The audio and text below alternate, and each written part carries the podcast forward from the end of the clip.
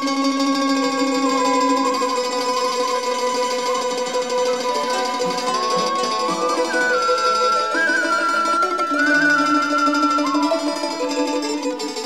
ทยุไทย PBS ร่วมกับสถานีวิทยุเสียงสื่อสารมวลชน คณะการสื่อสารมวลชน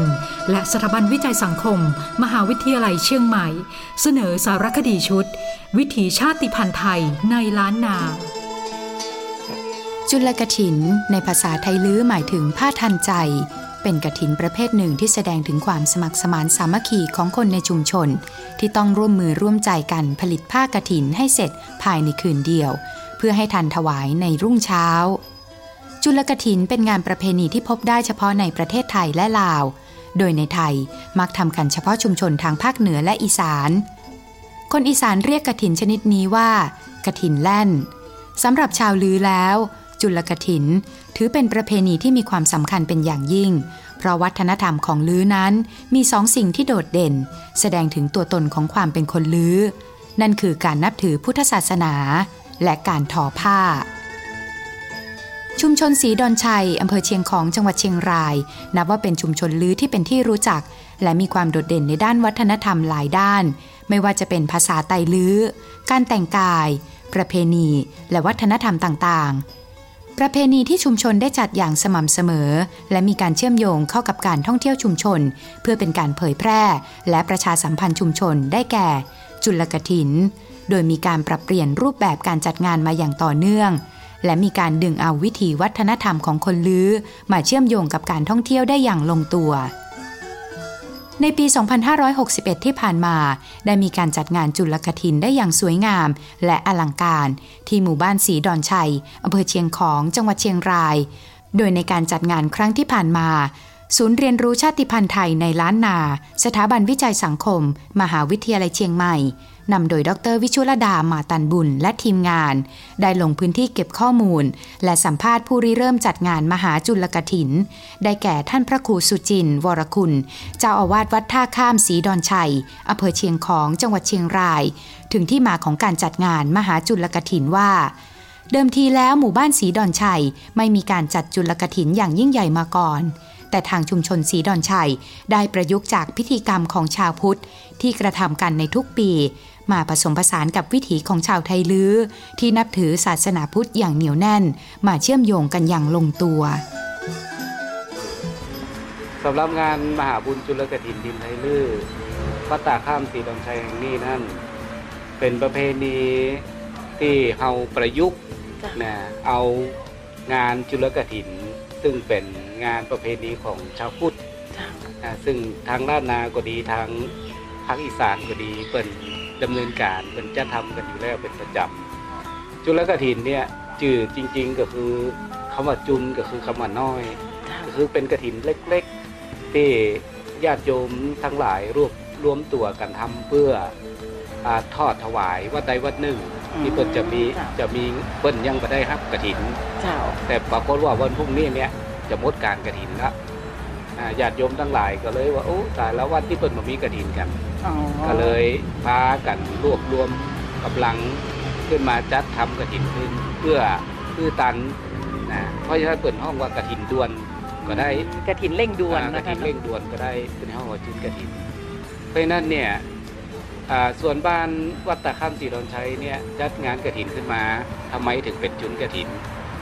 นะก็เพราะว่าเขาหันว่าคำว่าจุนเนี่ยมันเป็นอย่างที่ทำภายในคืนเดียว เขาก็เลยเอามาผสมผสานกับประเพณีการทอผ้าของชาวไทยลื้อซึ่งเป็นอัตลักษณ์ของบ้านเพราะเฮาเป็นอัตลัเนาะกษณ์ของบ้านเฮาแล้วอ่าแม่ออกบ้านเฮาเนี่ยก็สามารถทอผ้าได้กันเกือบทุกหลังคาเรือนก็เลยอาตมาคิดว่าถ้าเขาเอาแม่บ้านเฮาทั้งหมดเนี่ยอ่าตีสามารถทอผ้าได้เนี่ยมาทำผ้ากฐิน คือแล้วภายในคืนเดียว แต่เฮาใจพิธีการของงานจุลกฐินเนี่ยมาเชื่อมโยงโดยนะเพื่อจะให้ เกิดภาพอันงดงามก็คือ เกิดภาพความสามัคคีของชาวบ้านที่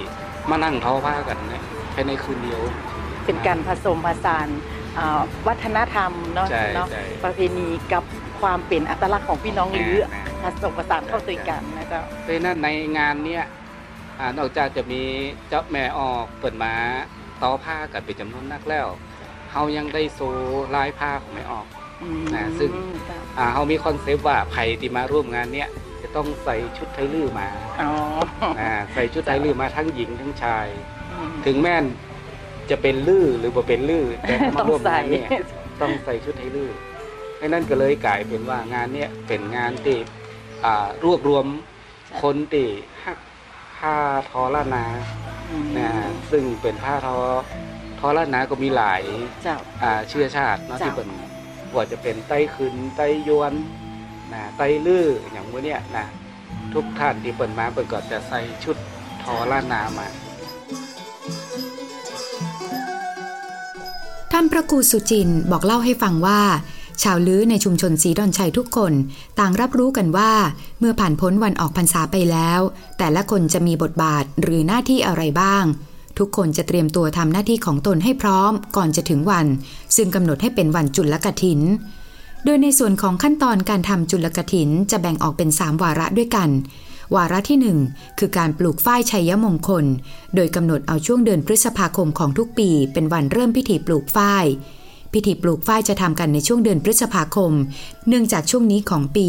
น้ำท่าจะอุดมสมบูรณ์ และเป็นกุศโลบายให้เจ้าภาพ ซึ่งคือคนในชุมชน ได้พบปะและร่วมประชุมหารือถึงการจัดงานจุลกถินที่จะเกิดขึ้น วาระที่สองพิธีกล่อมฝ้ายชัยมงคล พิธีนี้จะมีการคัดเลือกผู้ที่มีความชำนาญในการเพาะปลูก เข้ามาเป็นผู้ดูแลต้นฝ้าย เพราะรู้วิธีการบำรุงรักษาไม่ให้ต้นฝ้ายตาย ก่อนที่จะถึงช่วงพิธีการใหญ่ โดยมากจะกำหนดช่วงเวลาในเดือนสิงหาคม เพื่อให้คณะศรัทธามาร่วมกันสู่ขวัญฝ้าย และทำการเสี่ยงทายนางฝ้ายคำเพื่อจะเป็นผู้ที่นำเก็บฝ้ายมงคลประจำปี วาระที่ 3 มหาบุญจุลกถิน วาระนี้จะถือเป็นวาระสำคัญของงานจุลกถิน ซึ่งโดยมากแล้วทำกันในช่วงออกพรรษา การเตรียมงานจุลกถินของชาวไทยลื้อจะแตกต่างจากการเตรียมงานกถินทั่วไป เพราะต้องจัดเตรียมสถานที่ในการปั่นได้ทอฝ้าย และจะเริ่มต้นพิธีการทำผ้าตั้งแต่ผ่านพ้นเวลาเที่ยงคืนของวันที่ผ่านมา โดยแบ่งพื้นที่ออกเป็นควง หรือลานสำหรับประกอบพิธีกรรม สำหรับอุปกรณ์การทำผ้าจุลกถิน อุปกรณ์ที่ใช้ในการปั่นฝ้าย กรอ และทอผ้า จะต้องจัดหามาให้มาก เพื่อที่จะช่วยกันทำทีละหลาย ๆ คน จึงจะได้ผ้าออกมามาก พอที่จะใช้ในการตัดเย็บออกมาเป็นไตรจีวร หรือผ้าผืนใดผืนหนึ่งของไตรจีวรให้สำเร็จทันทอดกระถินในวันเดียว เมื่อทอผ้าสำเร็จเป็นผืน พร้อมคำนวณขนาด และตัดออกเป็นส่วนย่อยของผ้าตามที่ได้กำหนดไว้ในพระวินัยบัญญัติแล้ว ก็จะช่วยกันนำเอาผ้าเหล่านั้นมาด้น และเย็บให้ติดกันเป็นผืนผ้าจีวร โดยอาศัยไม้สะดึง หรือไม้กระถิน ช่วยในการขึงเย็บ เมื่อเสร็จขั้นตอนของการเย็บก็จะเป็นขั้นตอนของการย้อมผ้าให้ได้สีของจีวร ตามพระวินัยบัญญัติ ย้อมเสร็จแล้วนำมาตากหรือทำให้แห้ง แล้วพับให้เรียบร้อยสวยงาม เป็นอันเสร็จขั้นตอนของการจัดทำผ้าจุลกถิน ซึ่งหลังจากได้ผ้ากฐินมาแล้ว ก็จะนำขึ้นขบวนแห่ไปยังวัด และทำการถวายผ้ากฐิน การถวายผ้าจุลกถินที่วัดท่าข้ามสีดอนชัย ได้จัดทำพิธีทอดผ้าจุลกถินไว้ที่ประรำพิธี ซึ่งมีบริเวณกว้างขวาง ก่อนที่จะถึงกำหนดเวลา คณะเจ้าภาพจะเอาเครื่องบริวารจุลกถินไปเข้าขบวนแห่ และนำมาจัดตั้งไว้ในวิหาร พอถึงกำหนดเวลา พระสงฆ์ที่จะรับผ้าจุลกถินก็พร้อมกันที่วิหาร นั่งบนอาสนะสงฆ์ที่จัดไว้ เจ้าภาพของกถิน พร้อมด้วยคณะจะพากันไปที่วิหาร เมื่อถึงหน้าวิหาร คณะเจ้าภาพนำผ้าจุลกถินไปวางบนพานที่จัดไว้หน้าพระสงฆ์และหน้าพระประธานในวิหาร หลังจากนั้นเจ้าภาพจุดธูปเทียนบูชาพระรัตนตรัย แล้วกราบพระพุทธรูปประธานในวิหารแบบเบญจางคประดิษฐ์สามครั้ง แล้วลุกมายกผ้าจุลกถินในผ่านขึ้น แล้วประนมมือวางผ้าพระกถินบนมือทั้งสองหันหน้าตรงพระสงฆ์แล้วก็ได้กล่าวคำถวายผ้าจุลกถิน ซึ่งคล้ายกันกับพิธีถวายกถิน สมัยก่อนเนี่ยทำใหม่ ๆ ก็จะเป็นลักษณะแค่ ทำภายในวันเดียวก็คือปลูกวันนั่นอ่าเก็บวันนั่นแล้วก็ทอวันนั่นคือต้องบอกทุกท่านก่อนนะเจ้าคำว่าอ่ามหาบุญจุลกถินเนี่ยขั้นตอนเปิ้นจะเริ่มตั้งแต่การปลูกปลูกฝ้ายเนาะการดูแลฝ้ายการเก็บฝ้ายที่ท่านเล่านี่คือสมัยก่อนเปิ้นจัดวันเดียวตอนแรกสำเร็จรูปเลยอ่าอย่างเงี้ยนะเจ้าสำร็จรูปลยแต่มันมีความเปลี่ยนแปลงนะใช่ท่านเนาะมันเปลี่ยนอย่างใดพ่ออ่าต่อมาก็เลยมีการเปลี่ยนแปลงเมื่อประมาณ 2555 เนี่ยนะเขาก็มีการเปลี่ยนแปลงว่า ที่เราทำตั้งแต่ปลูกไปเลยก็แล้วกันเจ้าเพื่อให้เจ้าภาพเนี่ยเป็นได้บุญจริง ๆ เลยอืมนะประธานงานจุลกฐินเนี่ยก็จะต้องมาตั้งแต่ปลูกฝ้ายก่อนเจ้าครั้งแรกนะท่านเนาะใช่เขาห้องว่าพิธีปลูกฝ้ายใจยมงคลปลูกไฟใจยะมงคลอ่าเนื้องานก็คืองานมหาบุญจุลกฐินนี่แหละ เจ้าแต่ว่ามันจะมีต่อท้ายว่าปลูกฝ้ายใจยมงคลอืมนะเพื่อเป็นการปลูกฝ้ายอ่า ส่วนมากเขาก็จะปลูกในกระถางจ้ะ นะเพื่อจะให้เจ้าภาพเปิดได้มาเก็บเจ้านะก็ง่ายต่อการเคลื่อนย้ายไฟใจยะมงคลนี่หมายถึงอย่างไรท่านอ่าก่อนจะเป็นฝ้ายเนี่ยจะทำพิธีอ่าพุทธพิเศษกอืมก็คือเม็ดฝ้ายที่โยมเออกมาเนี่ยจะเข้าพิธีพุทธพิเศษกก่อนเจ้านะโดยที่พระสงฆ์เนี่ยมาทำพิธีสวด อ๋ออาสวดพุทธมนต์เจริญพุทธมนต์ก่อนเพื่อคือฝ้ายเนี่ยเป็นฝ้ายมงคลเจ้าเจ้าจากนั้นเจ้าเจ้าภาพเนี่ยเพิ่นก็จะได้เอาไปหย่อนเม็ดฝ้ายปลูกเองเจ้ากับมือเปิ้นพดหน้าผู้เดียวเปิ้นนะก็ถือว่าฝ้ายที่ผ่านพิธีสงฆ์พิธีเจริญพุทธมนต์เราก็เลยห้องว่าเป็นฝ้ายใจยมงคลคนทำบุญก็รู้สึกอิ่มบุญนะใช่เจ้าเนาะอิ่มบุญโดย หลังจากนั้นก็เป็นขั้นที่สองขั้นที่สองขั้นแรกเนี่ยเขาจะทำทุกเดือนพฤษภาคมของทุกปีอ่า ทุกปีภายในเดือนจ้ะอ่าแต่จะกำหนดวันเนี่ยตามความสะดวกของเจ้าภาพเจ้าอ่าประธานใหญ่เนาะประธานกระถินเนี่ยเป็นวางช่วงไหนจ้ะแต่ว่าภายในเดือนพฤษภาคมเจ้าภาพในที่นี้คือเจ้าภาพที่เปิ้ลฮับเป็นเป็นอ่ประธานประธานในงานบุญทุก ๆ ปีนะใช่เจ้าเนาะเจ้าเขาจะเปลี่ยนไปทุกปีมันก็เจ้าเดินไปทุกปีเจ้าหลังจากนั้นมาขั้นที่สองขั้นที่ะสองก็จะเป็นช่วงตีห้าห้องว่าอยากจะขึ้นเจ้าภาพเปิดมาดูต้นฝ้ายจะเป็นปลูกไว้ว่า โตอย่างไรแล้วอ่างามก็บางงามนะจะเป็นช่วงฝ้ายเนี่ยเริ่มออกดอกละเจ้าก็ประมาณเดือนสิงหาสิงหาคมอ่าสิงหาคมของทุกปีอ่าภายในท่านส่วนมากก็จะจัดในช่วงวันที่ 10 11 เหมือนกันเจ้านะเขาจะเอาเลข 10 11 เป็นหลักอ๋อเลข 10 11 เป็นหลักอันนั้น10 11เนี่ยก็จะเป็นช่วงที่เขาปลูกฝ้ายไอ้กล่อมฝ้ายทำพิธีกล่อมฝ้ายนี่อย่างถึงต้องเป็นสิบสิบเอ็ดท่านลขเพราะว่า 11เนี่ยจะเป็นวันก่อนที่วันอ่าห้องวันพระราชสมภพของสมเด็จพระราชินีอ๋อวันวันแม่ใช่นะเจ้าวันแม่หมายถึงเดือนสิงหาคมใช่เดี๋ยววันที่ 12 เป็นวันแม่ เจ้าแต่เขาจะทำก่อนวันแม่ เพราะว่าถ้าเอาตรงวันแม่เนี่ยอาข้าราชการประชาชนก็จะมีงานประจำของคนอยู่แล้วอ๋ออ่าจ้ะงานถวเอ่องานเฉลิมพระเกียรติเจ้าเพราะฉะนั้นแต่เขาจะทำก่อนวันหนึ่ง อันนี้คือครั้งที่ก็จะสอเป็นงใช่ครั้งที่สองก็จะเพราะมีว่าอะอย่างนั้นอ่าวิธีกล่อมฝ้ายเอ่อกล่อมกองฝ้ายป้ายกล่อมฝ้ายใจเนี่ยมงคลเหมือนกันอืมในพิธีนี้ก็จะมีสู่ขวัญฝ้ายเจ้านะอ่าใส่ปุ๋ยบำรุงฝ้ายอ๋อโดยเจ้าภาพเองเจ้าและพิธีที่สำคัญอันหนึ่งก็คือ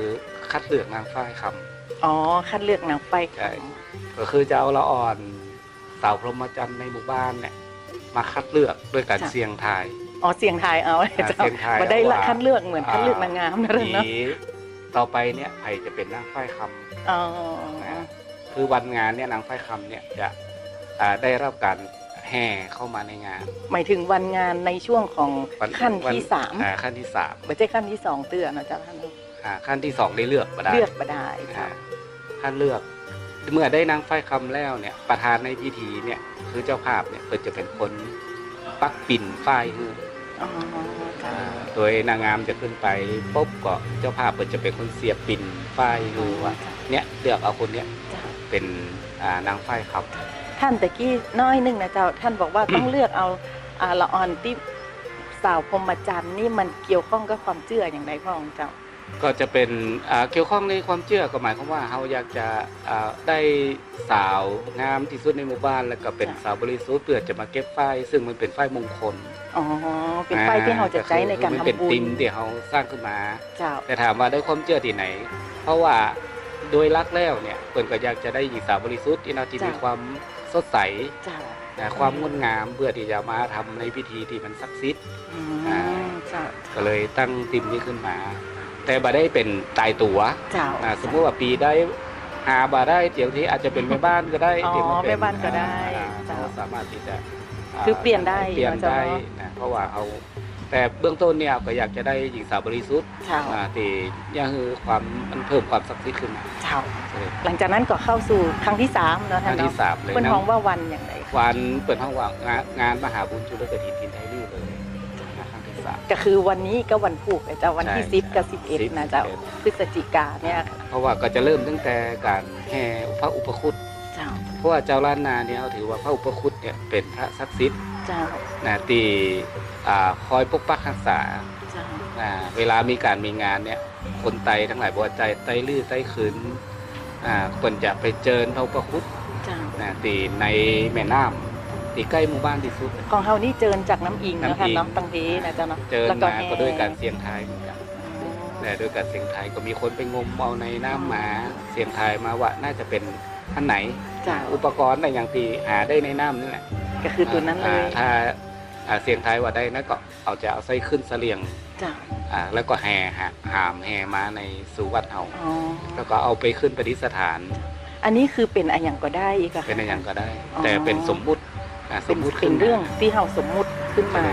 แต่ว่าเรื่องของพระอุปคุตนี่เป็นมีตำนานอยู่แล้วแต่แต่ว่าว่าของที่ของ เอ่อองค์พระจ้ะอุปคุตเนี่ยเขาเป็นสมมุติเอาจ้ะที่ อ่าคนงมก็จะงมหาหินหาอย่างที่จ้ะในแม่น้ำเจ้านะงมเซฟแล้วก็เอาขึ้นมาคือคนตั้งคนบกก็เป็นเสียงไทยว่าใจก็กระใจใจว่ามันใจถ้าคนที่เป็นอยู่คนบกคนว่าใจใจใจก็เอาคือคนที่จะมาเสียงทายว่าใจแล้วบ่หรือว่าบัใจนี่เป็นใครกันก็จะเป็นญาติโยมที่ไปร่วมขบวนแห่ทั้งหมดนะอ๋อทั้งหมดเนี่ยจะไปอยู่คนก็จะออกเสียงกันว่าแม่นก็ใช่มาแม่นใช่ใช่แต่ทั้งหมดว่าเออแม่นแล้วแม่นแล้วก็อ๋ออ่าจ้ะอันเนี้ย เนี่ยเป็นหินก้อนใดก้อนหนึ่งก็ได้ จ้ะ ก็เอามาใส่ในบุษบกจ้ะ ที่เขาเตรียมไว้อ้าวแล้วก็แห่เข้ามาแห่นี่คือเมื่อแรงของวันที่สิบนะเจ้าเนาะวันแรงนี้ ของวันที่สิบแห่ประมาณมา 4ี่โมงเย็น สี่โมงเย็นแล้วหลังจากนั้นเป็นยังไงก็เมื่อมาถึงสถานที่แล้วประธานในพิธีก็จะเป็นคนอัญเชิญองค์พระอุปคุตเนี่ยขึ้นไว้บนพุทธบกที่เขาเตรียมไว้ในงาน เพื่อปกปักรักษางาน เจ้าเจ้า นะจากนั้นก็จะถวายเครื่องสักการะอะไรอย่างต่างๆเพราะว่าจะเป็นบาตรเป็นจีวรเป็นอย่างต่าง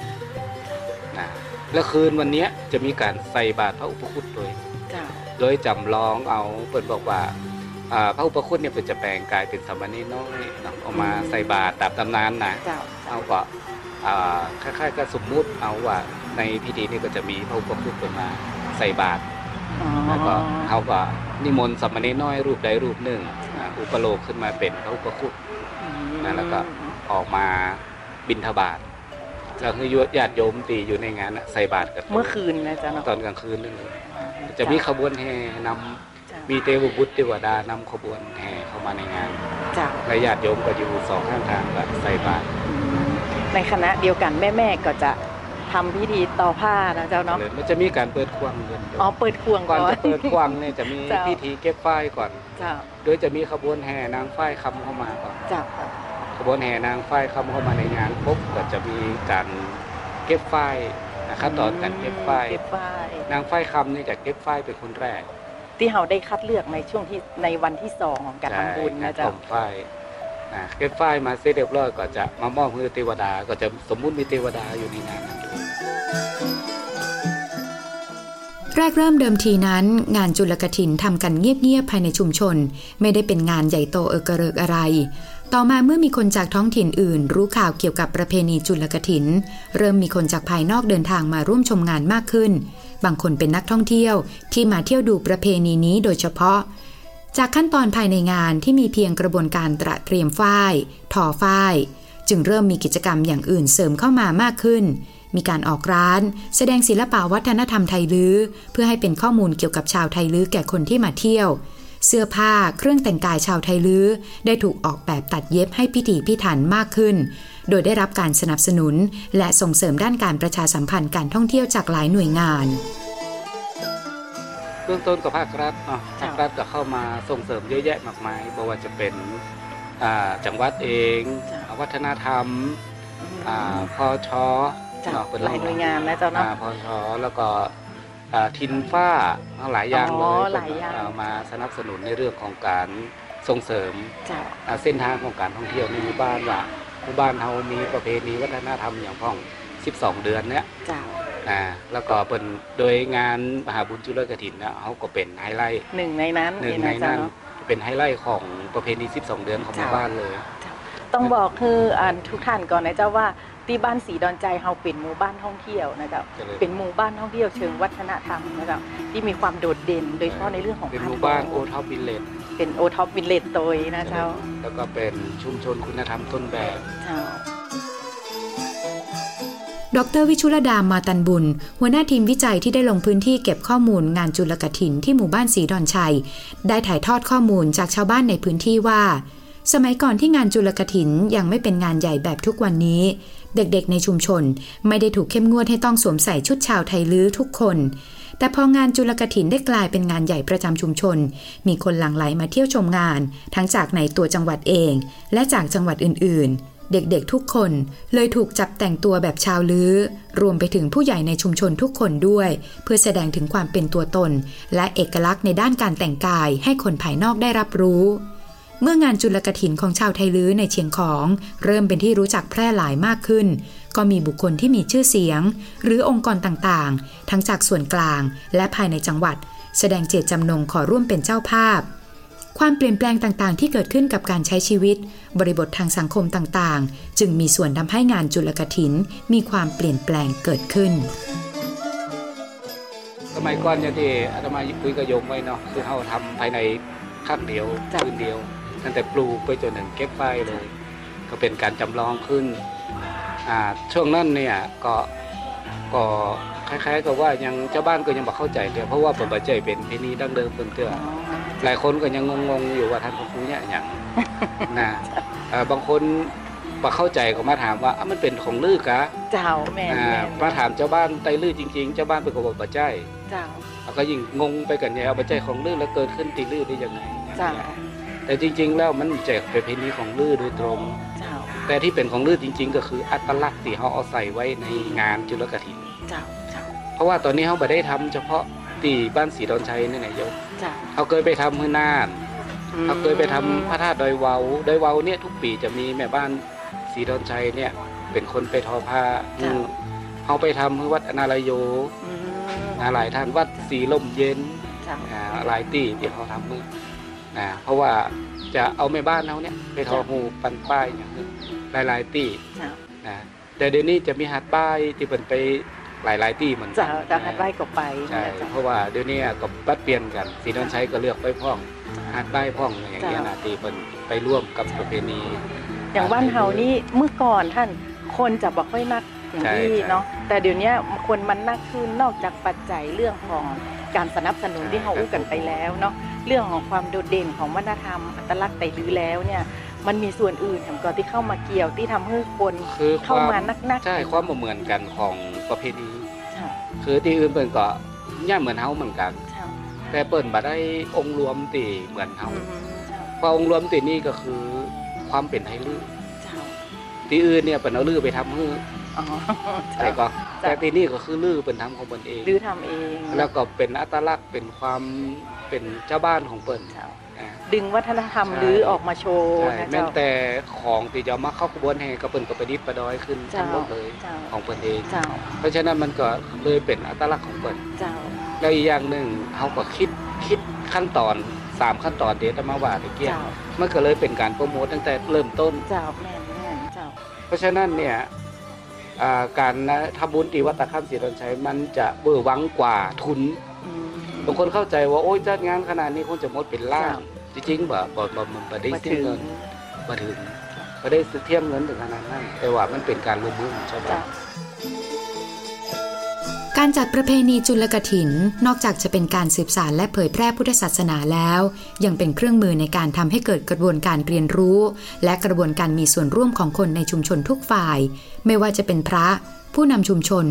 ชาวบ้าน ทั้งผู้สูงอายุ ผู้ใหญ่ เด็ก เยาวชน